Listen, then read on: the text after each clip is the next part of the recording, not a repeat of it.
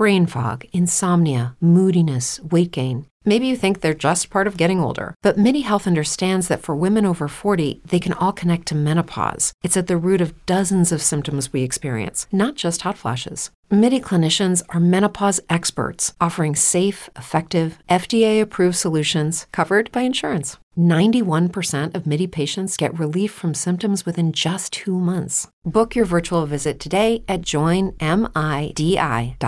What's the easiest choice you can make? Window instead of middle seat? Picking a vendor who sends a great gift basket? Outsourcing business tasks you hate? What about selling with Shopify? Whether you're selling a little or a lot, Shopify helps you do your thing, however you cha-ching. Shopify is the global commerce platform that helps you sell at every stage of your business. From the launch your online shop stage to the first real life store stage, all the way to the did we just hit a million orders stage. Shopify's there to help you grow. Whether you're selling scented soap or offering outdoor outfits, Shopify helps you sell. Wherever and whatever you're selling, Shopify's got you covered. Sign up for a $1 per month trial period at shopify.com slash try. Go to shopify.com slash try now to grow your business, no matter what stage you're in. Shopify.com slash try.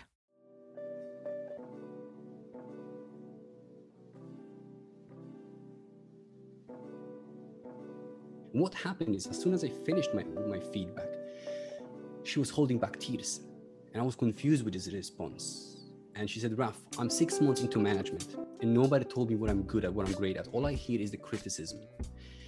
Hey guys, you're now listening to the Coaches Network podcast, a podcast aimed at anyone who's passionate about athlete, talent, and personal development. My name's Coach Yas, and I'm a UEFA A licensed football coach, coach developer, and content creator. I'll be sitting down with a range of guests to discuss their journeys, their life lessons, and how you can make an impact. Enjoy. Guys, welcome back to the Coaches Network. My name's Coach Yas, and I've got a very special guest with me today. Today, my guest is Raf Baron. Good morning, Raf. How are you? Morning, I'm feeling great, feeling great, and excited about having this conversation about the topic that is so close to my heart. I'm so passionate about and so important, right? Feedback. So, wow, what a conversation! What a what a way to start my day. Thank you for having me. Well, look, Raf, you know, thank you for being with me this morning. Um, first, I just want to start off by giving the listeners the opportunity to understand who you are. So, maybe for those that aren't familiar with yourself and the work that you do, would you mind just giving us a bit, of, a bit of a backdrop as to what that is? Yeah, absolutely. So today I follow my own journey with with passion of coaching others, developing others. Although it's no longer within the sport like yourself, but I always have this nagging of helping others grow and get better as a former athlete. And and I set myself on this goal to humanize feedback conversations globally because feedback is so important to me. And so to do that, I work as a feedback coach. I work with managers and teams, helping them developing, engaging, thriving, uh, real-time feedback culture. Uh, but I'm also a podcast host, and my podcast is called Coaching Leaders. Um, and it all really ties up to the idea of giving back and helping others grow even more because I truly believe, Yasser, that the more we grow as individuals, the more we can contribute back to our society and make this world better. So that's what I do. Brilliant. Thank you for that. And obviously, you know, you talked there about, you know, the, the topic that we're going to be discussing, you know, is essentially how to give effective feedback, what hmm. feedback is, and, you know, what that looks like. So just to kind of start us off on that then, for you, what is feedback exactly? Wow, this is a very good question and tough one because I don't really spend that much time thinking what really feedback is because it gets me back to what we know or we've been told feedback is. And because the way we tend to provide and share feedback is is broken, it's outdated. It no longer works as it was designed back in 50s. Uh, was that was when for the first time feedback really turned up into the workplace and managers started using as a as a tool effectively. And today is just a ways of letting you know what I think, and and that's not what feedback really should be. So, in fact, I'm trying to walk away from term giving a feedback because we have this association this belief that hey i tell you what i think and you do it with whatever you want and there is no support on the back of it. So in a way, feedback to me is, is a jump starter to a coaching conversation. So you're starting often that feedback conversation, coaching conversation with the feedback, with your what you've observed, what you've noticed, and you just carry on all the way throughout the supportive part, the coaching part, if you will. So really feedback is about having a conversation with another person to help you become the best version of yourself, not just to share my opinion and my job is done, right? Definitely, and I think you know you talked there about feedback being outdated. You know, people are coming up with new terms now um, in terms of you know feed forward. Hmm. Um, you know, the idea of obviously feeding back is it just always. I think straight away the connotation is it's all about what's happened in the past, and there's no kind of action plan or progression routes from that yeah. point onwards. I think that, that's a really important point that you make there as well. So I guess it, it, from that perspective, then. Um, would you mind sharing maybe some examples where you felt that in your experience feedback has been affected and, and maybe some examples where you felt actually it was great to maybe the, the effort was there or the intent was there but there was no really progression from it because the, the, i guess the process in which it followed wasn't uh, thorough i guess. Yes I'll share with you guys a story that changed my whole perspective and view on feedback. So, a bit of a background. I'm also an athlete, former professional athlete, and I spent 14 years as a freestyle wrestler competing internationally. And so, for me, feedback is organic, is natural, and I'm and I spent 14 years in an environment when every single day I've been given so much feedback that it becomes part of me when I transitioned into the working sport, the working place, because well, freestyle wrestling isn't football; it doesn't pay the wages the same way, and I've realized it, the whole relationship is completely different. But I still stuck with my athlete-like mindset around feedback. And three years ago, I have provided unsolicited feedback to a girl named Regan, I didn't know her. I just observed her working in a restaurant, how amazing she is as a manager. And my background is hospitality. So my working experience is within hospitality. And I thought, wow, she's amazing. I need to let her know how great she is because it's just pleasure to watch her. And so eventually I figured out the best way to do that is to find a moment when I'm one-on-one with her and she went for a cigarette. And I thought, you know what, that's a good time to do so. Although I was worried how she might take it. So I prepared myself because, you know, I'm a stranger. And I've anticipated all the different responses but one that actually happened. And what happened is as soon as I finished my, with my feedback, she was holding back tears. And I was confused with this response. And she said, Raf, I'm six months into management and nobody told me what I'm good at, what I'm great at. All I hear is the criticism. And that really stuck with me because I realized that we look at feedback as a tool to improve your performance. And that's right, that's true. But there's a bigger picture here. Yes, sir. And the bigger picture is to withhold feedback from people is to manipulate with people growth and happiness and emotional well-being. Because think for a second whether it's a, a football player that have a great aspirations and wants to do well and you don't really receive the, the good feedback the coaching feedback or you're an employee or junior manager eventually you start questioning yourself am i doing something wrong? Am i the right person for the position? Like you're coming back home and you start you know doubting yourself. Your confidence being knocked down and it only snowballs from then onwards. So feedback is, is really important to remember, guys, that sharing it, it also influences how we feel moving forward for good and for bad. So that's the example. That the, that example would be uh, something that reminds you guys it's important to share the positive part. And I only spent five minutes with it not even that, three minutes. It took me three minutes to be very specific and focus on her behaviors rather than saying, "Hey, well done. I really you know enjoy how you work." So I made it. We'll go into it a little bit later. I wait. You know, I use few things to to make it very meaningful. But the most important part here was I did it. I went and approached on my own and I shared a positive feedback. And her experience was all I hear is the negative. When I make mistake, my manager will tell me, right? So that would be the the, the negative part of the feedback. Um, you also asked me the, the positive one, and I always go back to working with my mentor, Kieran. Now, throughout my career in working place, I only had one coach like leader to work for, but one is enough to change my life and to change everything in my life. And the way he would share the feedback, he it would be that number one, he would share everything that is relevant. Doesn't matter how uncomfortable it is and how insignificant it might seem to you but also ask a lot of questions and make you give you the answers. So he would use that feedback, but then he would ask you question at the end, and you just have to do the all hard work. And that's when we will truly grow because we can contextualize everything. We can learn, we can, you know, have a conversation and becomes a conversation. And then, hey, I've noticed you doing this and this, walk away. So one of the best examples that I always share that Kieran did with me, that it seemed insignificant perhaps, but it's so important. He sat down with me and I said, Raf, do you realize that when we have management meeting, you seemed like you're disengaged? And I'm like, no kidding. Like I'm paying my my attention, like I'm genuinely, I'm absorbing it, is that what you do, Raf, is you're looking up to the ceiling when people talk. And I was like, hmm, didn't realize that I do that. But I said, kid, let me explain what, uh, what I do at that time. So yes, if I in a management meeting with you and you presenting to me some ideas and you explaining things, what I do is I'm trying to contextualize what you're saying. And the way my brain works is it's almost as if you go to the car shop, right? And you have like 20 TV screens. I project the one scenario, one screen, the potential solution to another one. Uh, what's the pros in scene here? And I kind of like very visual and kind of jumping from ideas to ideas. And my body follows it, looking up the ceiling and kind of like flickering my eyes. To you, if you don't know, it looks like I'm bored, I'm disengaged, I don't want to listen to you, I'm, I'm disrespectful to you, right? That was my intention at all. And so what he did is just shared his observation about something that might seem insignificant to others.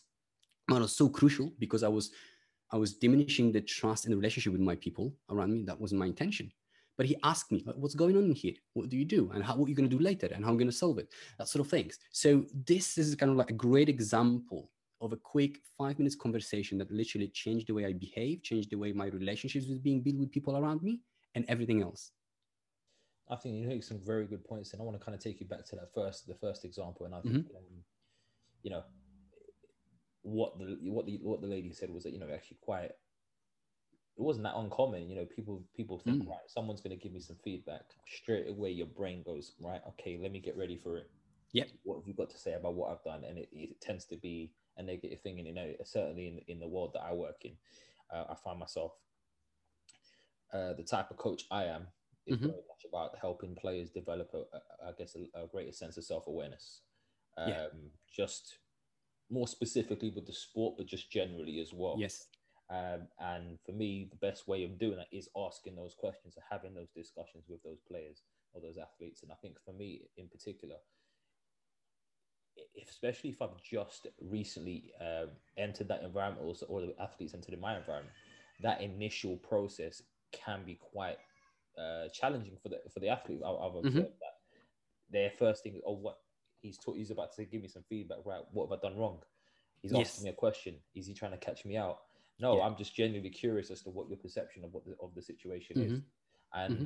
you know, I think it, you know it's a very important point to make in the sense that that lady who you spoke to, she's so used to getting negative criticism um, that brings me on to my next point in, in, something that you said there. You highlighted a positive, and yes. you know, I just want to kind of delve into that a little bit more before we go into some of the other stuff around how important it is to give that praise, but also mm-hmm. not just give praise because that's great. I can, I can be telling you well done all the time, but if I don't give you any reference points as to what you've actually done well, I'm now not necessarily giving you any practical steps to kind of maybe go forward and re-implement or so actually look back at and think, oh gosh, I didn't realize I was doing that well.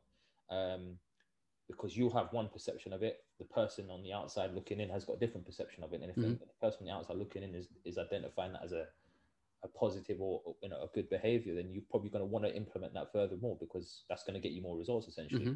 So kind of, would you mind just you know just talking to a little bit around that aspect of how important it is that we do actually give reference points mm-hmm. or, or representative examples of what we're actually praising them for, or vice yeah. versa if they're not doing quite well, what we're actually referring to as well. Yes, well, so on point. I'm glad you've mentioned it. That a vague positive feedback, right? it has it has it loses the meaning eventually but look positive feedback is one of the most underutilized but most powerful coaching tool that you can have because you are in control of highlighting the behaviors that you want to see more of from your people from your team from your players from your from from your employees and we, we when we're sharing it we can make it meaningful and, and specific to highlight that takes the person to the point where they want to arrive or you want them to be or whatever the vision is within your team. So you've mentioned about you trying to or you're working on improving self-awareness. Very important skill right? So rather than saying at the end of the game for coaches and for parents said hey you did really well today you, enjoy your game guys you won you know you're really good you were one of the best players on the pitch i'm proud of you well that's okay but what happens is you just only made that person feel good about themselves for a short second, for a short time, but they can't contextualize, they can't learn from it. And eventually, what's it was important, eventually, if you do only that way, they will start questioning your credibility right? You're just taking the box, uh, that box exercise, right?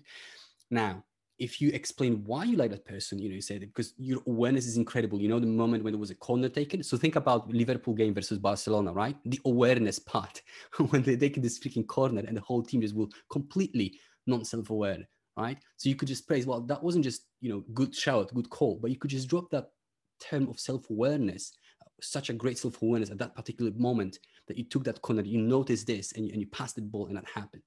And so when you take it to your coaching field, and you start observing your team when those examples when they are self-aware and you praise them. Hey you're really aware in that situation. This is what was happening. You stay focused you stay sharp on it. Well done. That's what takes you to be a champion. That's what makes the difference. So that would make the difference to me to you to the team. You can start linking it. How what difference did it make to the team to you? More importantly to that individual right? Because that individual has their own goals. He wants to be the best striker in the world. He wants to be the best goalkeeper in the world, or he wants to have a clean sheet. Whatever the goal is, you can stand and playing around with positive feedback and linking it. Right, that level of self-awareness takes you to sign that contract that you want, or takes you to be that, you know, the leading scorer. Whatever the goal is, you can start using it. And I was like, wow, he's actually paying attention. He remembers what my goals are. He remembers where I want to go, and now he's praising. He's taking time to observe it and let me know. And here's another point why it's so important. You've mentioned something important at the beginning that when we say, I have some feedback for you, those, you know, those words, people like, well, what's what I've done wrong? That assumption. Because feedback has the negative connotation right now. Because number one, we tend to assume negative things as human beings. Number two, most of the feedback in our life is negative. So we are already assuming it's going to be negative and we have to start defending ourselves, right? What you can do with positive feedback, what you're actually doing is you start aligning that your intention, and you, have mentioned your intention is to help your players, it's, especially if you take a new team on, but they don't know that. Well, they know, but they have to see the alignment between your intention and the perception. You, your intention might be to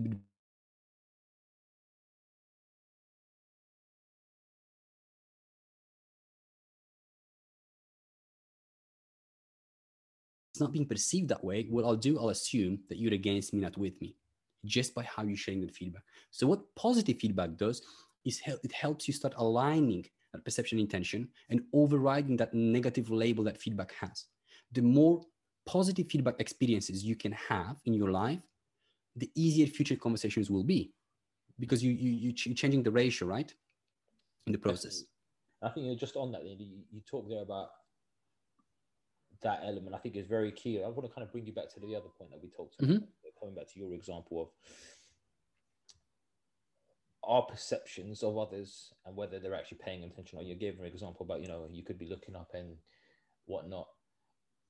I think a lot of times that that's that you know that's certainly in, in my environment. Like you, you I, I, look at players sometimes they pay, look at not paying attention, but actually I, I then think to myself, actually I'm like that sometimes where mm-hmm. I might not be looking directly at what's going on, but I'm but I'm pay, I am paying attention and it's going in here and yeah. it's actually being absorbed. And I'm, I think having that understanding of different people and the way they actually work and the way they actually take on board information is very important as well.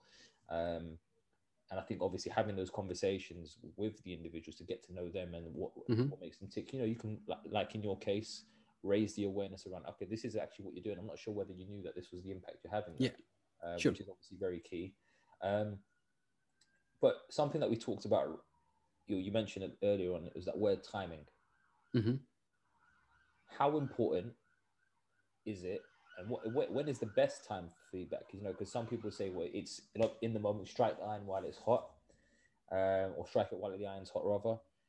Or is it a case of sometimes balancing off? And maybe would you mind going into a bit of detail around mm-hmm. when it's best to do it immediate and when it's best to sure. kind of just take a step back a little bit? Absolutely. Um, I'll answer this question in a minute because I don't want to forget the answer to something that you've mentioned a second ago. You've mentioned about football players. They look like they don't pay attention, but they actually do. And so, from the feedback perspective, from for the coaches, if you didn't approach that player and you say, "Hey, Yasser, you didn't pay attention. You, you wouldn't focus on the situation." What happens if he was then well you criticize me you don't even know full story what's your intention what's what's the, what you want to achieve in here why are you criticizing me you don't even know full story it's like who you are to criticize me almost as if so the, the language here is very important in this situation it seemed like you were unfocused and let them explain so you're not saying hey this is definite You know, I call it. You, I, I always say this like you're sharing your truth as the truth. It's like my kid, like nine years old Xavier, always says, "This is the best song in the world," or "This is the worst song in the world." No, no, no. It's in your opinion and your perception. But when you're saying this is the best song in the world, to me, there is a conflict here immediately because we're going against our own beliefs and what we know, right? What's my, what I think, what you think. So in that context, if the players seem to be unfocused, whether it is or not, the language should be you seemed unfocused in that particular situation, right? Well, how was it for you like? And then so that's a lot safer. And now is the conversation. You're not judging, you're not criticizing me. You are allowing me to enter the conversation. So that just quickly wanted to say because I didn't want to forget Yeah, about that just, point. just on that though, you know, I think it's very important that you make that point because you know, I, something kind of springs out to me is that language and how we're discussing things with players and or athletes, whoever we're discussing with. Really, and I've had certainly had times where you know, rather than telling them what it seemed like to start with, I often, ask the questions, oh, you know, when that was happening, what, what was, you know, what were you thinking? Um, just to kind of really, because that that might all of a sudden not require. Well, it seemed Yeah. um, Sure. because now I've got now I've got an understanding of it. Because um, again, it, and it is a communication piece, isn't it? Mhm. Right? Me understanding what you what is it that you were trying to do there. Mhm. Um, Yeah. If I understand that, then it doesn't really matter what it seemed like. Um, Sure. if I assess that your intentions and your thing was on along the right track, I can kind of leave you to it, really, Mhm. in, a, in a way. Yeah. Um, So so go on. Yeah. So now I need your help a little bit to to build that bridge between working world and and with the world of sport. What you're saying is absolutely fine because you're giving that autonomy and you're allowing the other person to express themselves and you get this full context here. Um, of course, it's important to align your tone of the language and body language to it because what were you thinking is different to hey, what were you thinking at that time, right? It's it's two different things. So the tonality is really important. Now, in the working sport, sorry, work- in the working world, the, the it seems like sometimes it's important because it also contextualizes the potential way that how you're coming across to another person.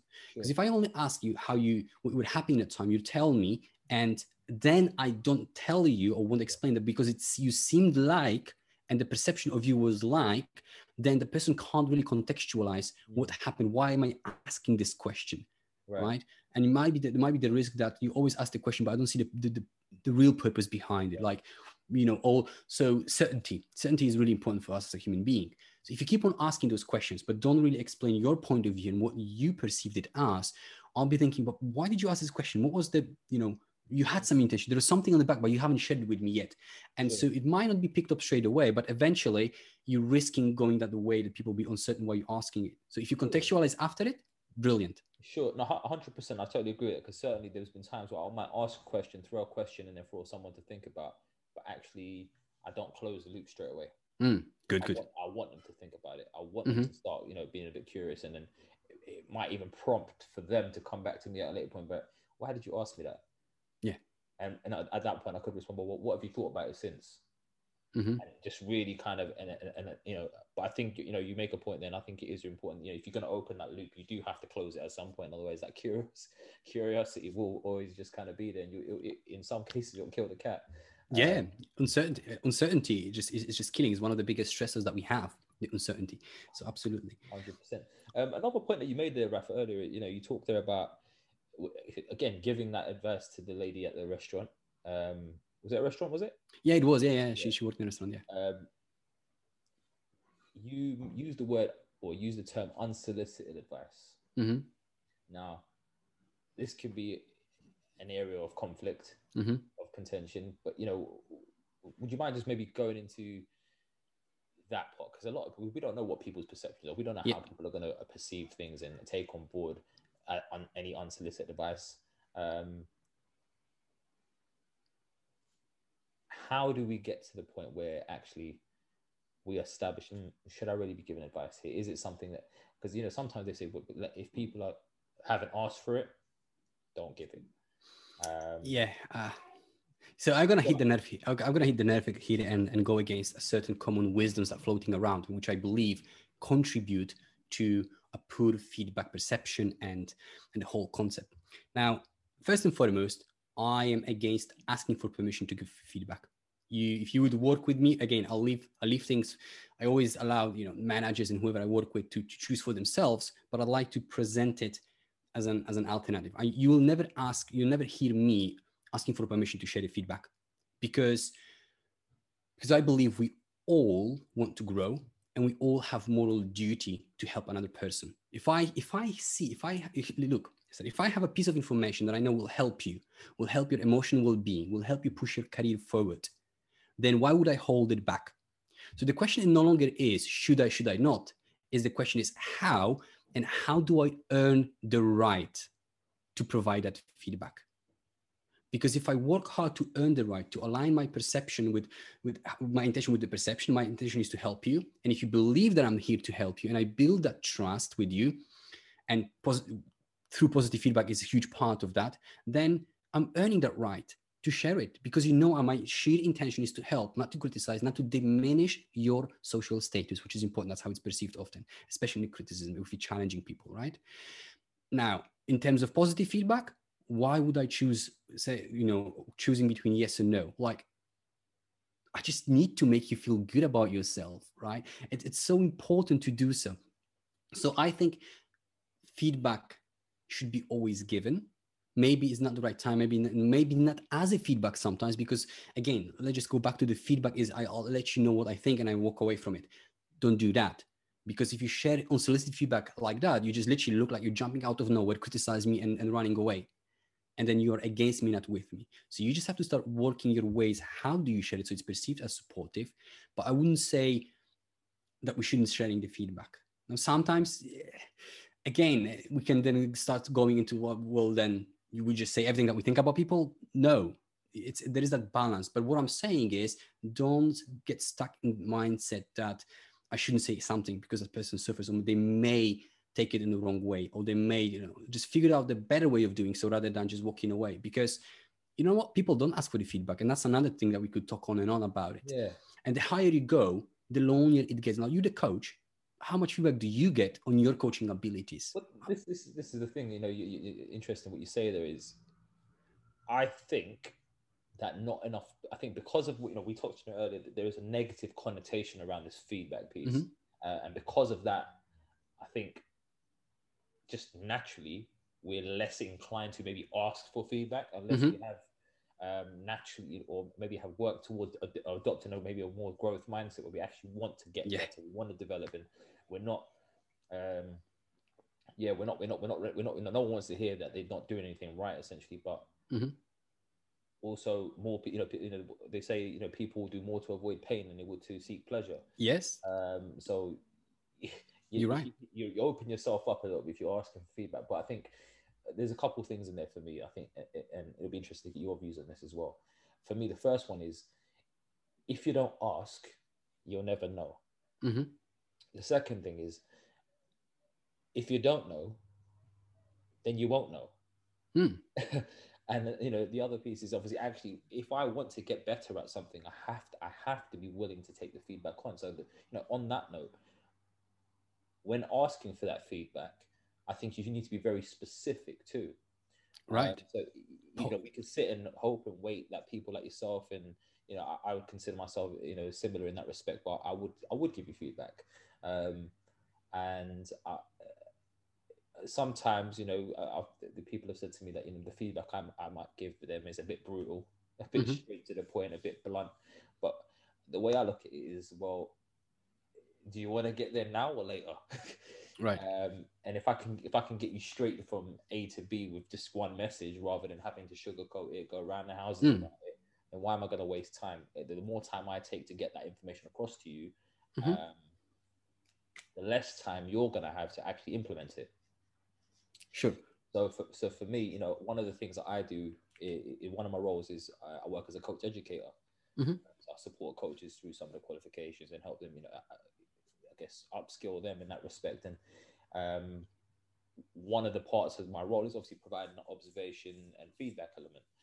Um, but at times, like you know, I, will be honest and I'll say that you know, at times I'll kind of I am quite straight to the point and blunt. So if even if I ask you a question, if I can see that you're going down a completely different path that might not be relevant to where I actually need you to end up or where you're mm-hmm.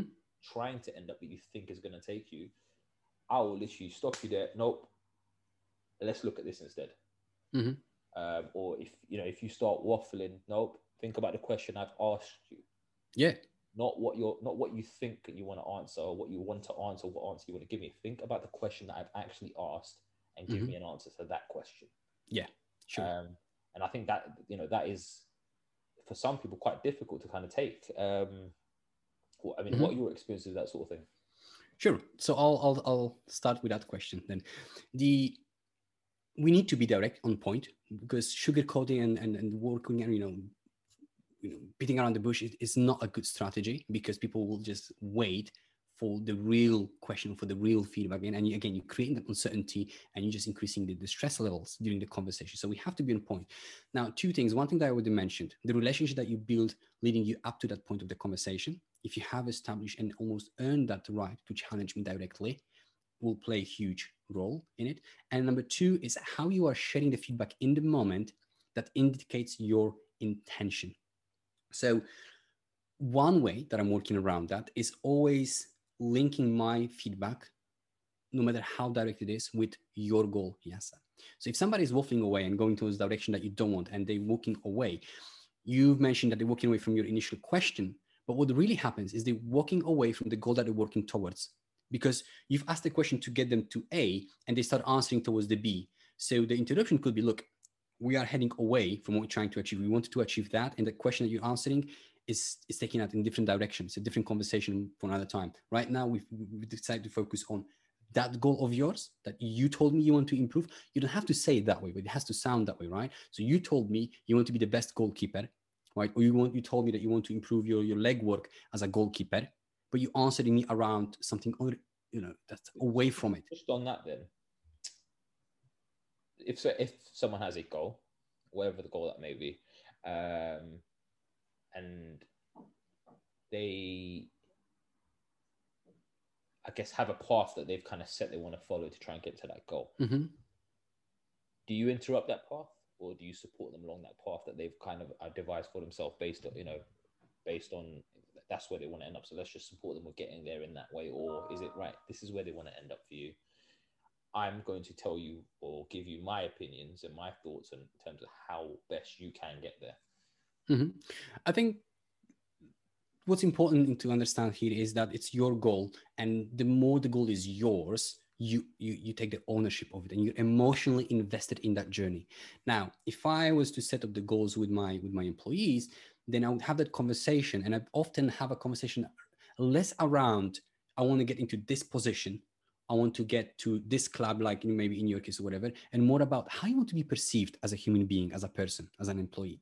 So if you tell me you want to be self-aware, or if you tell me you want to be more empathetic or supportive leader, then you know I have one direction, and let's just now narrow it a little bit more, a little bit more precise. So my feedback then can be a little bit more focused towards that direction. So I'll listen to what you want and then help you maybe distill that goal or frame it a little bit better so it's not as vague. So I want to be, I want to be the best goalkeeper in the world. What does that really mean? Like who, who judges that? Are we, are we talking about uh, FIFA uh, awards? Are we talking about the least scored goals? What does that really mean? Right. So kind of like really get grip on this, but it has to be yours, not mine. I shouldn't impose my goals on you because I'll be gone from your life, Yasser, in two, three years, three years time. I hope I can contribute as much as I can, but that's your life. So you tell me where you're heading. And if you don't have that precise goal, how would you like to be perceived as a person? Just on that, then, how important is it that as you, the person giving that feedback, you also have direct experience of where they want to end up? So, as an Hmm. example, um, myself as a coach, a lot of my experience is working with 14 to kind of 23 year olds. That's kind of like, I would say, Yeah. my uh, Mhm. specialist age Yeah. Um, I've got experience working with older and younger players, uh, substantial experience, but that's probably my specialist area. Now, if I had a, I guess, a, a coach that I was supporting and they were passionate about working with nines and tens, how important is it for you then that actually I have the ex- I have the necessary expertise to take them where they want and not just my perceptions based on my experiences, despite not having direct experiences to the extent where they might need that support, if that makes sense. Mhm. So are you asking me about whether me as a kid would potentially need you to understand, or as a parent of the kid, that you you have this expertise? Is that what you're asking me for? Or No, so for instance, if you're if, let's say for instance you're an, you're you're a coach that I might be supporting, Mhm. uh, I'm now looking at right. you want to get better at working with 10 year olds, as an example. Mhm. Yeah.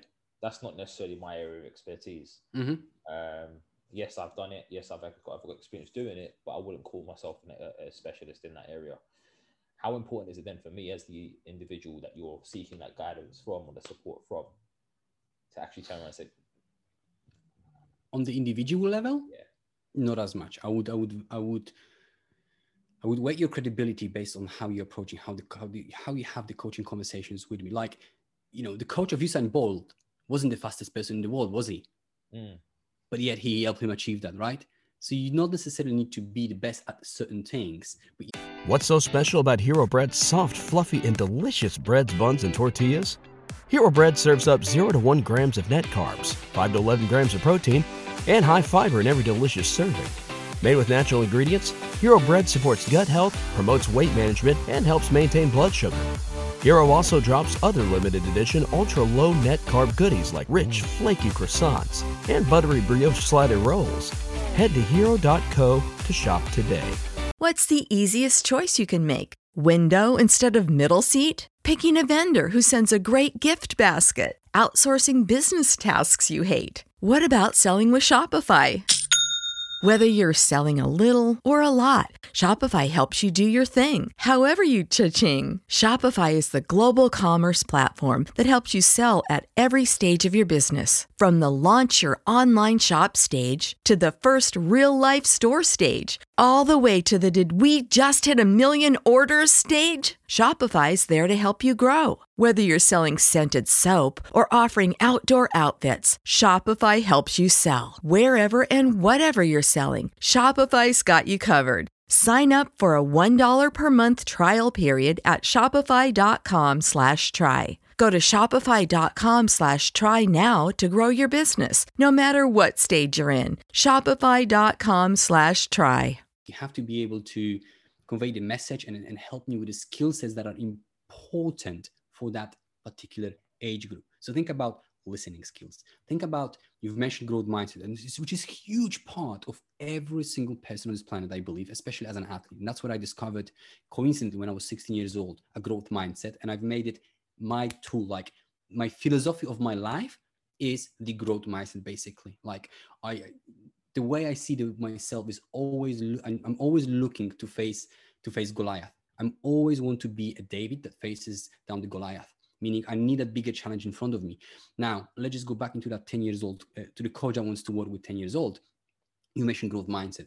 All you need to help me is to how do I develop growth mindset within the kids? Because I'll set them on the path, the successful path as an athlete, as a person, as a human being. If I'm able to convey that message and coach my kids with that skill set. So whether I'm working with 12 years old or 8 years old, growth mindset is pretty much the same. Now, I'm not someone who work with the age groups as a coach, you know, as a wrestler, I work with kids, with adults, but it's kind of like a bit more it's kind of like all blended, not as much as segmented as in your world, perhaps. But there are certain things that are as relevant for eight years old, 15 years old, and 21 years old. Uh, you always have to focus on attitude. You always have to focus on details. You always have to fo- focus on the growth mindset, on the on the mindset as a whole thing, right? The age group might might be the difference. So for me, it would be: Can you help me develop those, the right skills with that group that I want to work with? So self awareness, you mentioned, huge one, right? Growth mindset, huge one. If you can help me understand those concepts and convey those concepts to my pupils, to my players, my, my employees, man, I'm with you. I'm with you. And I think you know you're right in that it's about again we're just trying to get to a, the same end goal, and obviously you know one of, I think it's really important to highlight the things that you touched earlier about the about the the goal itself and them taking ownership of that, and I think that's really important. I think guess I guess that kind of really answers the question in the sense that you know I've kind of already got support myself, or support the whoever that is I'm supporting with, um, based on line with their goals, but obviously just lending my experience. But I think one of the key bits, and I think for me is it's the element of transparency and being honest with them and saying, look, these are my, this is my skill set. Mm-hmm. I can help you with this. Um, Mhm. And I think, you know, in times where that's been the case for me, it's almost like I can help you with that. I wouldn't consider myself a specialist in that. Anything I don't know, I will go and find out Of and then course. I will let you know. I Of think that's a, that's a real key part to that as well. So I guess, you know, kind of just to kind of move things on then. So what would you say is for you some key steps in terms of identifying the right times to give the feedback. Yeah. Uh, generally, feedback is considered after the fact, Mm-hmm. um, after the event. Um, but actually, it could be ongoing. It could be during the event too, or whatever that might be. Whether that's an event, whether that's a, you know, whatever it is. Yeah. So I think I, always use my on my workshop example. Imagine if football coach would see with a team every six rounds or every every term and provide them the feedback. Where would they be? They wouldn't be a champions, right? It has to be ongoing. But well, let's just let's just break it down a little bit more. I think the closer to the to the to the event to the to the to what the feedback is about, the better. But you have to be self-aware, as you've mentioned. You really need to understand: is it really now the best time to do it, or in five minutes? Not in three weeks, in five minutes, or now? So maybe if you are working and help me to contextualize it, but if you're working and taking the corners, for instance, you got to observe and step in and just help them position themselves a little bit differently as a group, maybe as an individuals, and then you follow through at the end of the session with more specific for the individual. So you sort of go, hey, you know what, in, in that setting, I'll ask you to be in this position because that's how you benefit. Or how did you feel when I move you there? And you follow up with a conversation. I think the feedback needs to be done in a very, very timely manner. If you criticize, try to do it away from the group. But again, the sport of world is a little bit different than working environment. We are a bit more absorbent to being criticized. Again, it depends on the relationship you have. But, uh, but if you are continuously criticizing one person versus the others, you're risking something. Now, the language of your feedback is also important. So, and here's something that is really important. Let's just say, I'll just stick to this a setting of taking corners, for instance. If I keep on telling you that, hey, you didn't do that well, hey, you didn't do this, or you can't do that, that's very criticizing, and I will shield myself. Because if you, if you tend to use the word you within first three words it's very kind of like pushing you pushing you back. It's all about me. Instead focus on either the behavior or the skill. So your timing isn't right hmm. Or your timing needs to be improved And just just on that, sorry, Raf, I, I think you make a great point, and it's it, it's been a topic of discussion I've been having over the recent weeks and months. Um, more specifically in a sporting context, because it is you know it is very different in a sporting context to I guess the working life and your you know just day to day I guess. Because obviously when it comes to sport, there's a lot of uh, more more specific technical aspects that come into this, um, and even on Mhm. a tactical level, you know, and I I give I, you know, I've been having this conversation with a few people recently, and obviously the world of sport has evolved so much, Mhm. um, where it's not none of the sports really, the major sports anyway, they're not really about the, just the technical aspects of the sports anymore. Now it is just a more holistic approach, um, and that's not just in football. That's you know, basketball, tennis, you name it. Mhm. Um, and I think a lot of people who, in my opinion, coming through as coaches now, certainly the ones I've come across, and even even not even just just generally people in in, in my industry anyway, I feel are starting to lack some of that technical aspect of things. So their feedback does become quite generic, and it can well, you know, you didn't do that well, okay, but you tell me I didn't do it well, but also show me and teach me how I can get it right Mhm. Um, and that's part of the feedback process. So I guess you know, coming back to one of my points earlier about having those expertise and that experience, you know, that kind of links back into that. Really, it's like if I don't have that knowledge, Yeah. surely part of my feedback process is, do you know what? If I don't know what I'm going to say to you to help you, then I shouldn't say anything. Tough one. I've, um, you know, I, I support Barcelona since I'm a kid, and very often I hear it. Doesn't matter which coach it is, whether it's Guardiola, Luis Enrique.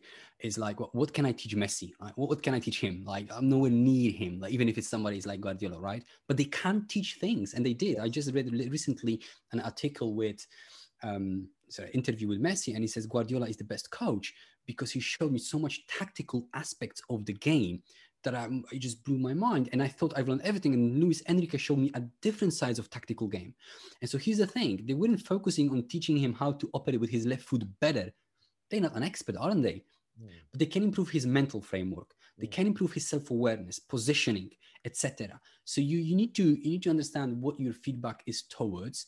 And yes, sometimes it's you know like if if I'm not an expert at taking headers, but if I can see that your explosive power to jump as high as Cristiano Ronaldo isn't there, well then of course I can share it that one. Yeah, But I think won't say equally- oh yeah. yeah, just on that equally, I think it's important to you know what do we consider as an expert? Because an expert could be someone that is maybe very knowledgeable and uh, understanding the finer detail and the breakdown of something, but they maybe not doesn't necessarily mean they're able to apply it mm-hmm. themselves for different reasons, whether that be because physically they're, they're incapable of doing so, or you know, um, or rather they can apply it, but maybe not be able to do it with the same amount of pressures. Mm-hmm. Uh, so they might be able to do something isolated, unopposed, and no one, no interference. But obviously, that's where you become more skilled, and that's what makes sure. the players even better than the rest of them. Um, so I think you know, just to kind of make a point on that, you, you, I think you can still be considered an expert on something mm-hmm. without actually being able to perform it yourself. Does that make sense? Of course, and I think if you look in the world of sport, like I've mentioned, the coach of, of Usain isn't the fastest guy in the world, isn't he? Um, but the question now, so so let's just look at it differently. So Yasser, my question to you would be, if if your concern is that I'm not an expert and I shouldn't provide the feedback, and so let's just use the concept I've mentioned earlier of earning the right and positioning yourself as an expert, as a coach, not an expert in taking corners, as a coach. Where could you earn that trust, that credibility through helping that particular player and players to become an expert and better at something? And when you do that, then when you help them develop an area that you're not necessarily expert, they will listen more likely towards you because they don't question your intention, your credibility. Right? If uh, the second you allow me to question your intention, your credibility, I want to listen. And so in the working environment, it would be something like using generic language. So managers, and we all as a human beings, actually, we have this nagging of saying, "Hey, you always, you're always late, or you never respond to my messages." Right? Here's what happens in a split second in my mind. If I know that always or never wasn't the case, then to me, you're lying. You're bending the truth. So what's your intention now? Why would you say it if you know that it's not that I never take the garbage out? Occasionally, yes. Recently, yes, but not never. So now my focus point is no longer about the garbage or about not texting back. My focus is on your intention because you just said something that isn't truth by adding that you never do that. Mm. And I'm starting questioning your credibility. So now, if we take it to your coaching world and you are not an expert in corner things, I'm using this as an example, so, yeah. we, so we stay with it. And you approach to me and your feedback is, hey, you don't take wet headers well, or you, you're not really good at it, then my, my first thought would be the credibility part. Who are you to tell me? Right. So my so think about it that way. You you're directing the spotlight, the focus point where it is. If I'm if I'm not the expert, so I shouldn't spot, I shouldn't direct the spotlight on the fact that you're gonna criticize my level of expertise by saying you're not doing that good because the bounce back story in pe- people's head is who are you to criticize me? You haven't earned that trust yet and the way you phrased yourself wasn't right. So you may not earn that trust just yet but if you phrase it wrongly you'll be criticizing You're allowing yourself you're opening yourself to to walk that path. So you have to pay attention how you share that feedback. Sure and I think you know, I'm just, as you're talking, it kind of resonates with me a little bit. And I'm thinking, what about in times where you've got someone maybe potentially giving some feedback, but actually the feedback that they're giving isn't something necessarily they practice themselves? Because I think, I again, I'm not sure about the coaching. Well, when I'm when I'm when I do my wrestling things, and I, and I do a little bit more wrestling with my son now because he's into the rugby and with some you know um, MMA fighters I don't think too much how I provide the feedback. I just focus on helping you, and it just I can't stop it. Like it's just the way it is. But I've earned the right to to be that way. Now, partially, I think managers and coaches are the same. Is because we have this title. Therefore, we think we can say whatever. I've been hired. We understand the the, the level of power here, sure. the, the the formal the, the the hierarchy here. So I'll use it as a tool. And we because we don't know how to necessarily share it and we have to get the results. We have to win the games. We have to hit the quarterly uh, results at workplace. The only tool that i have right now is the the authority and by the time you know you just stick to it and you don't think how you provide the feedback. And because maybe you didn't have the best role examples in the past you just replicate what they say so you replicate the feedback sandwich say something nice you know then criticize and they say something nice so they feel good about themselves. Wrong don't do that but because nobody really giving us time to to do that, that's when we that's what we do. So my advice probably would be think about your own examples when you don't didn't feel comfortable when feedback was shared with you. What were the components of it? And I always break it down down to few words that you're using right at the beginning because the first few seconds are critical. If I say, "Why didn't you do this?" you are going to be on your back foot straight away. Mm. You know, the why is very investigatory. It's very kind of like why, why, why, why you didn't do. It's like probably one of the worst combinations I can use in terms of creating psychological safety. So walk away from whys, think about how, how, what, like you've mentioned, what will you think about it? You know, you know, how, how did that impact you? What were you working towards? What was your goal when you did that? Not why did you do what I asked you to do it? Another example, I just wrote it down actually in here. Through your ongoing language with your team, if somebody isn't listening, rather than saying, hey, you don't listen when I talk, or you didn't listen what I said, or somebody makes the mistakes and you've asked them to do A, they do B, and you go, hey, you didn't listen what I asked you. This is not what I asked. This is not what I asked for it. What you're doing is you're saying that the level of power, the, the social status in here, I'm higher than you. And the player thinks, I'm the one who scores the goals. I'm the one who's on the first face, face pages. I'm the one who, who wins the trophies for us.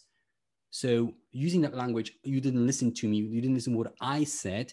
Kind of, you know, t- clashes it here. So hey, you weren't focused is better than you didn't listen or, or please stay focused, right? So pay attention yeah. to how you phrase it yourself. Don't make it about yourself. About, you know, another thing. I, I don't know how you maybe you tell me how much uh, you're using it in the sporting world, but when I listen to managers, is they they go and they say, "Can you do that for me? Can you do this for me? I don't want you to do to do it again." And what you are really doing here and saying is, you are making it about you. Mm, mm. And unless you are that Guardiola for Messi, unless you are that Jurgen Klopp for Salah, then I'm not here for you, man. I'm here for myself until you until we build that relationship. Mm. And so by using the language that reinforces that hierarchy, you're not helping yourself because your feedback will be difficult because people will think about who you are to share this feedback. It's all about you, you, you. How about my career, my goals that I mentioned at the beginning? So listen to yourself during practices at work with your kids with your wife. Are you using things like i don't want you to do that again. Do that for me please. Right? The more you're using it the more you are positioning yourself as a high in a social status and the more difficult your conversations uh, in the future will be because of that. Mm, I think you know you make some very good points there. Like that building that relationship is obviously very key and vital. I think in some in, you know some environments it's probably not as straightforward, and I think a lot of frustration can certainly be built from a lot of people in those environments more specifically because especially with its pressures and demands to get results in certain ways um, if we're looking at the more competitive aspect of things. Mm-hmm. is you certainly then got a situation where have i got time to be building that relationship yeah. who's who who who have i got who, who do i click with straight away that i can just get them on the track? Yeah. Good point. you know that's another aspect of it. And then you know another part is I think for all people, uh, more specifically working in the coaching field, you've really got to consider right, why are you there? Mm-hmm. You're there to help whoever you are, whoever's in front of, of you, become a better version of themselves in, in whatever it is that they're doing. Um, and that's that should be irrelevant, or it should be irrespective of what level they're working at. Of course, if you've got a group of 15 athletes, don't just focus on the top 3 mm-hmm. Of course. anything, you might need to focus more on the others. Um, mm-hmm. And the types of, you know, looking at the type of feedback and support you're actually mm. giving those top three might be very different. It might even be involving them in that process of offering feedback to the rest of the group, as an example. Yeah. Um, because in that in that way, you're also then helping them become more self-aware and understand actually what is this person not quite getting right that I'm actually doing very well. Mm. Um, so you know, in some ways, you're almost getting them to assess themselves and, and look at more the you know the mechanics of what they're what they're what they're doing themselves, developing that self awareness. Um, yeah, if you just if you just don't mind me just stopping you for a second because you mentioned the situation when you take over the team and you have to get those quick results. Absolutely, I understand there's a pressure and you have to do it. Then my advice is look at those small behavioral wins that you can have. Like it, it blows me away in a working sport uh, sorry, working sport again, working world, when managers would walk to the business and just wouldn't shake the hands with everyone. I know it's COVID now, right now. It's so but you know you would walk, walk into the business and you wouldn't greet every single person or you wouldn't say you know goodbye to every single person versus like cheer, cheer you guys take thanks a lot take care right? Those small wins of actually having this few seconds with each person looking at them and say thank you very much for today. I appreciate you for x and y builds that so you can then go tougher in other areas right? Another thing could be when you are you upfront with this is who you are this is how you're going to manage this is what you're going to do but are you balancing right challenging your people but then praising at the same time? Because if you strike that balance they don't mind being being challenged. Really hard, like you can pound it. But if every single thing that you do, you notice, you reward, and you mention it, you balance it, dude, you're on the winning path. But if you think I need to get the results within the first 10 games, so I'm gonna pound it everything that I know and need from my team without praising and taking time about their emotional beings, then you're gonna lose. Because yes, we can sit down and say, you know what, I'm the coach, I've been hired, you've been hired, we get paid. But that's not how it works. We are not thinking creatures that that feel. We are feeling creatures that think. We can't expect being professional in every single minute of our life. So you have to take about that emotional aspect of feedback culture and how you behave to earn that right, to earn the trust and just, on that, you use a word that you know I, I want to ask a question about, and I think is very important: culture. How important is it? And you know, it would be interesting to get your views on this in terms of that culture and actually how that feedback then feeds into that, because we are all different, mm-hmm. not just uh, you know on a human level, but yes, we're all from different cultures, different backgrounds. Yes, obviously, certain cultures have different uh, uh, I don't know how to describe it, traits and behaviors than others and different traditions and you know thought process around certain things. You know, some cultures they don't look at you directly in the eye when they talk to you because it's a sign of disrespect. Others it's like no, you have to look at me in the eye. Mm-hmm. Some are adverse to you know having any sort of physical contact. So even that shaking hand element, some people are quite intimidated by that, even yeah. when there's no uh, intimidation, in, not, no intent behind that anyway.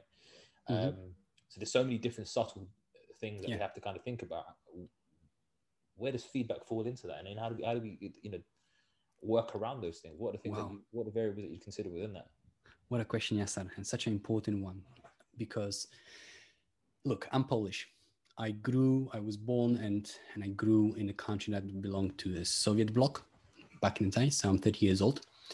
And I was raised in, in a different way than people would be raised in, in England, for instance and i can see it in the workplace all the time so especially if i'm working in hospitality the teams are from all over the world and i can see the dynamic as you've mentioned what's right for one person is not for the other person you know for me for, for me as a polish person the concept of being professional is the most important part to the point when we referring back to our managers we don't referring to them through their names but we're using this almost kind of like equivalent to sir part. So sir sir yes, I've done this and that. I work with some Indian uh, chefs, and they would call me, keep calling me sir, which is uncomfortable for me.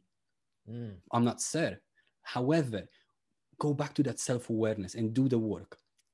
It's not comfortable for me, but you know what? That's it's important to him, and that's how he was born and raised and grew. So I need to celebrate. I need to embrace and under, understand it as well, because if you're entering to the team, you need to do a little bit of your homework you, you just have to. You need to understand what certain cultures are all about, allowing them to be themselves as well. Don't criticize for them. Don't don't you know separate segregate it. In here we behave that way. We're in England. We're in this club. No no no. You're just gonna harm things. You just have to celebrate and accept it, but be also very clear about what's important to you onto others. One of the simple thing I, I don't know how it is in the sporting world one mistake that I see managers doing in, in, in workplace is that they don't get the people's names right. Such a simple and basic thing. It really, if you watch how people respond when they not being called by their real names, or when they introduce yourself and they said, you know, that's my name, but you can call me that way. You can you can sense they're not comfortable with it, but because people being ignorant, that's how they communicate, right? So again, that's the part of building that relationship, understanding this is my culture, this is your, I celebrate you, I appreciate you, this is what we are. I understand that with you as a Polish person, I can go a little bit tougher because you, that professional part, that's how you were born and raised. Yeah. Maybe you're, you're, Spanish, you're a bit more open, you're a bit more kind of, you know, leaning, kind of like you know, mañana, mañana type of attitude. So I can, I can approach it differently. So that's my homework to be done. But also be clear about, hey, this is who I am. And this is how I, how I work.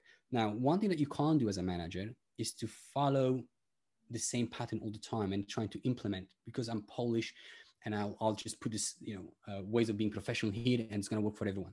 I've really learned a hard way as an athlete moving to the working place. I try to bring this athlete like mindset to the workplace without adjusting my self awareness. And I caused more harm than good at the beginning because I couldn't understand, couldn't comprehend why people don't like feedback, why people don't like challenges the way I do, why they don't go after the goals the way I do. And in a way, I thought they not they're weak.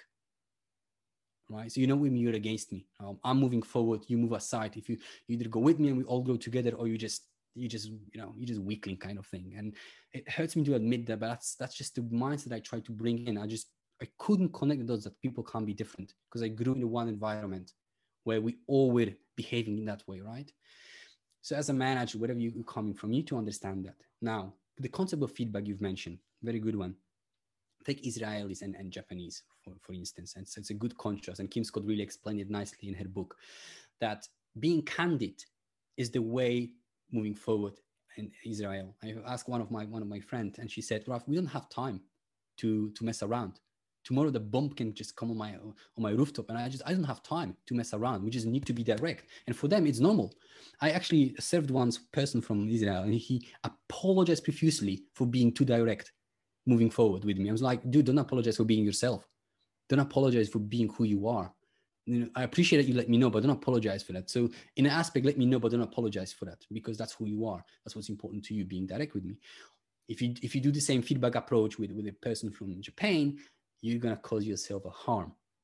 So again, back to self-awareness, know and understand where to where to change your language, your tone, and then you build that relationship. But as a starting point, I'd say build psychological safety, rather be safe than sorry, as in not withdrawing feedback, but use the terminology, the word like, you know, it seems like ask open-ended questions, allow themselves to be to be to be heard. But also when you step into the new team, how would you like, yes, sir, how would you like to be coached? How would you like to have my feedback? I'm really curious. You know what? Because I know that we're all from different parts of the world. And I've learned in the past, yes, that the way I love my feedback, it's not the other people love the feedback, and it's not how people are comfortable sharing it with me. Because with me, you go brutal, yes, you say what you need to say because I grow. I see my brain works feedback growth, feedback growth. And the more I grow, the more I can contribute back to my society. So if I tell you up front and I tell you, how would you like your feedback? Because that's what works for me. That's my lessons in my, lo- my life. So please do that with me. But I'd like you to do things the way you like it. Yeah, I mean, I think it's, it's a very good point. You know, I, often when I'm working with, um, you know, working with anyone, I, I'm very clear this is how I work. This is why I work this way. And this, this is what I see to be the benefits of, of me working in this way. And this is what my experience has shown me essentially. However, I'm appreciative of the fact that that might not be the way you want this process to work. So let's look at how you'd want it to work. Let's look at why you want it to look that way. Because do you want it to look that way because you know that's what works for you? Or do you want it to look that way because that's what keeps you in your comfort zone? mm-hmm. uh, which I think is a really important point. Is you know, I, I, I, if you telling me don't be direct with me because it makes me feel uncomfortable, I'll be now I'll quiz you. Right, what is it that you're uncomfortable about? Is it mm-hmm. the fact that when I start asking you questions, you're not sure what you're going to answer? Mm-hmm. Um, which is okay. That's fine. You don't need to have an answer for everything. But the important part is, can you accept that you don't have an answer mm-hmm. rather than looking for the right answer. I'm not interested in you having the right answer. There's no right answer for me in that respect. The best answer is the one that's honest. Mm-hmm. I don't know. Yes. Because then as soon as we identify that you don't know, you know, I always say that, okay, whether we're doing something well or whether we're doing something bad, if we're aware that that's what's happening, we're halfway there to moving that process forward. Mm-hmm if we're not willing to identify and accept that we're at that point, we're not going anywhere. Absolutely. Um, so for me, that that that that piece is really important. You know, in identifying that feedback process, and you know, for anyone that's either giving feedback now, I, I totally mm-hmm. agree with you, Raf. I think it's important for us to maybe declare and express this is how I work. Is mm-hmm. this right for you? But also equally offer that you know offer that option to kind of gain the insight of right how do you want me to work with you because yeah. this is my approach this might not work for you mm-hmm. and if it doesn't work for you that's not a problem sure which means let me identify what works for you and let's see mm-hmm. how we can shift what i'm doing and kind of meet halfway in some capacity sure. Um, the go on the, the, t- the time the time is precious and so i don't want to go into too because I've got some feedback for you. I heard something you're saying, and I'll, I'll just go straight into it. You've mentioned you've mentioned that hey, you, you communicate with your team. This is this is how I do. This is how I work. But what works for you? Let me know. What I would suggest is to add one sentence that would help you build a better relationship with your team. When you say, This is how I am, and I'm working on myself Hmm. as we go along as well, what works for you is by the one extra sentence. It doesn't matter how you phrase it, but if you just added, This is how I am, this is how I work, this is my style, and I'm continuously working on it, Mm. what you're saying is, I'm expecting you to improve, but I'm also working on myself Yeah. and you're saying i'm willing to, to have feedback that one sentence sometimes makes a huge difference how it's being perceived because your intention is to grow i totally understand that but if i just meet you and i hear this is Yeah. who i am this is how i work i may confuse it and translate it as in you're the done product you don't want any more feedback and you and you're being actually hypocritical because you want me to improve but you you've Sure, accepted who sure, you are And I think just on that note, you, you make a very good point there. And I think it, it just resonates with me because it starts to think, I think about the times where maybe I've tried something different and tried something new. I'm quite open honest with, with, with whoever that is, whether that be athletes or other coaches, right? I've never done this before. Um, but we're going to go on this journey together. See Mm. how it works. If it don't work, i love this openness i love this transparency because I this think vulnerability straight away, for me, that sets the tone as if, no, I don't know it all.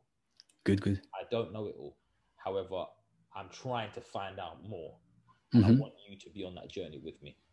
love We it We can have a discussion around okay, did we actually get closer to where we wanted to get to? Did we even go in the right direction that we wanted to go in? Or did we just decide, actually, do you know, we're halfway down this road, let's turn and go back? Mhm. Um, and I, I'm fine with that. So I think from that perspective, I think, you know, that it it comes back to what you were talking about earlier about ways in which you can kind of develop those relationships. Um, Yeah. that credibility, and I think that is it. It is that element of no, we're, we're, we're on this journey together. Um, Mhm. There might be things that have happened that happen along the way where I might say, Do you know what? I know we said I, I know I said I'm going to do it this way. However, because of X, Y, Z, I'm not sure that's going to be right for this anymore. Um, It's, it's good that you contextualize, you explain Yeah. because of that, that, and that. And, and I love, like, I've made transparency one of my core values. And what I mean by that is when I coach or, or raise my kids, I explain exactly what I think, how I feel, what led me to this conclusion, because my answers are not the right one. But I'm not only going to give you the conclusions, I'll give you a bit more context in my journey. So if you follow a similar journey, you will see how I approached it, how I felt about it, and what caused Yeah. The change of heart, the change of mind. Um, and it's really important. I really love how you, describe yourself that you're open to to not knowing all the answers, being vulnerable and sharing it with your team, because that's how you build that trust. That's how you build that credibility. Because they want to see you as credible human being, as just and, and human being more importantly, just like I like they are, with faults, with with downsides, and being a continuous work in progress. definitely. Look, Raf, it's, know, there's been loads of interesting points that we've discussed over the last hour or so. Um, but I've got a question for you now. One question. Yeah. Fire away. Um, and you're the first. You know, it's, it's a new question. I'm going to start bringing to all the shows, and I'm really Mm. trying to get an answer for it. Nice. For you, Now you get me curious. Raf Baron, what is the legacy that you want to leave behind with the work that you do? Hmm. It's a very good question. Love it. I partially answered it. I might need to ponder on it a bit longer later on, but, but I partially mentioned already. I set myself on the path to humanize feedback conversations, and it's it's a it's a it's um it's a goal that won't ever be accomplished because who's who's who's going to judge that? But I want to make that dent in the feedback world, in the coaching world, and I want people to feel comfortable during feedback conversation, not like Regan did. And that was a pivoting point in my life. Like people just feedback is part of our life, whether you're a parent, uh, husband, wife, manager, coach, we are always going to engage in feedback conversations. Therefore, it looks like we are always going to experience stress. We shouldn't experience any stress during feedback conversations because it's a gift and it's an opportunity to grow. So the legacy that I want to leave is to make feedback conversation a conversation that is free of stress and just everyone shares it freely and comfortably and know how to do that because it will help all of us grow. And like I've mentioned already, the more we grow as individuals, the more we can grow and contribute to the to the world. So my legacy would be humanizing feedback conversations and make it comfortable and frequent. Excellent. That's my today's answer. Brilliant. Well, look, Raf, look, thank you very much for your time today. And I've, I've, I've thoroughly enjoyed the conversation. I'm, I'm probably we could probably go on for hours about this, but Mm. um, just you know, again, if you know any of the listeners wanted to know a little bit more about the, some of the things that we've discussed in this conversation, had any questions beyond what we've discussed here, um, but wanted to even know a little bit more about the work that you do, is there somewhere they can get in touch with you to do that? Yes, absolutely. So majority of my time is shared between LinkedIn, that's Raf Baron, Um, and Instagram, that's Raf F Word Coach.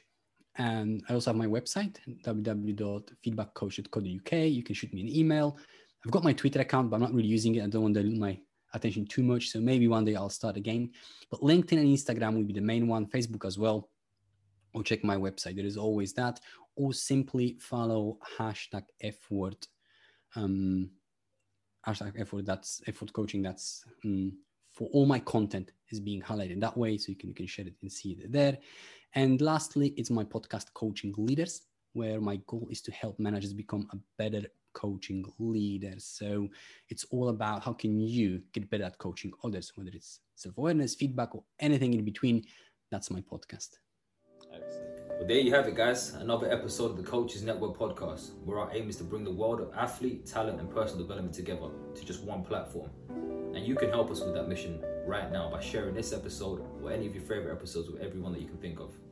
You can tag us in those mentions as well on Instagram at the Coaches Network or on Twitter at the Coaches Net. We look forward to hearing from you. Let us know what you thought about today's episode. And until next time, guys, take care. If you're a woman over 40 dealing with hot flashes, insomnia, brain fog, moodiness, or weight gain, you don't have to accept it as just another part of aging. The experts at MIDI Health know all these symptoms can be connected to the hormonal changes of menopause. And MIDI can help with safe, effective, FDA approved solutions covered by insurance. 91% of MIDI patients get relief from symptoms within just two months. Book your virtual visit today at joinmidi.com.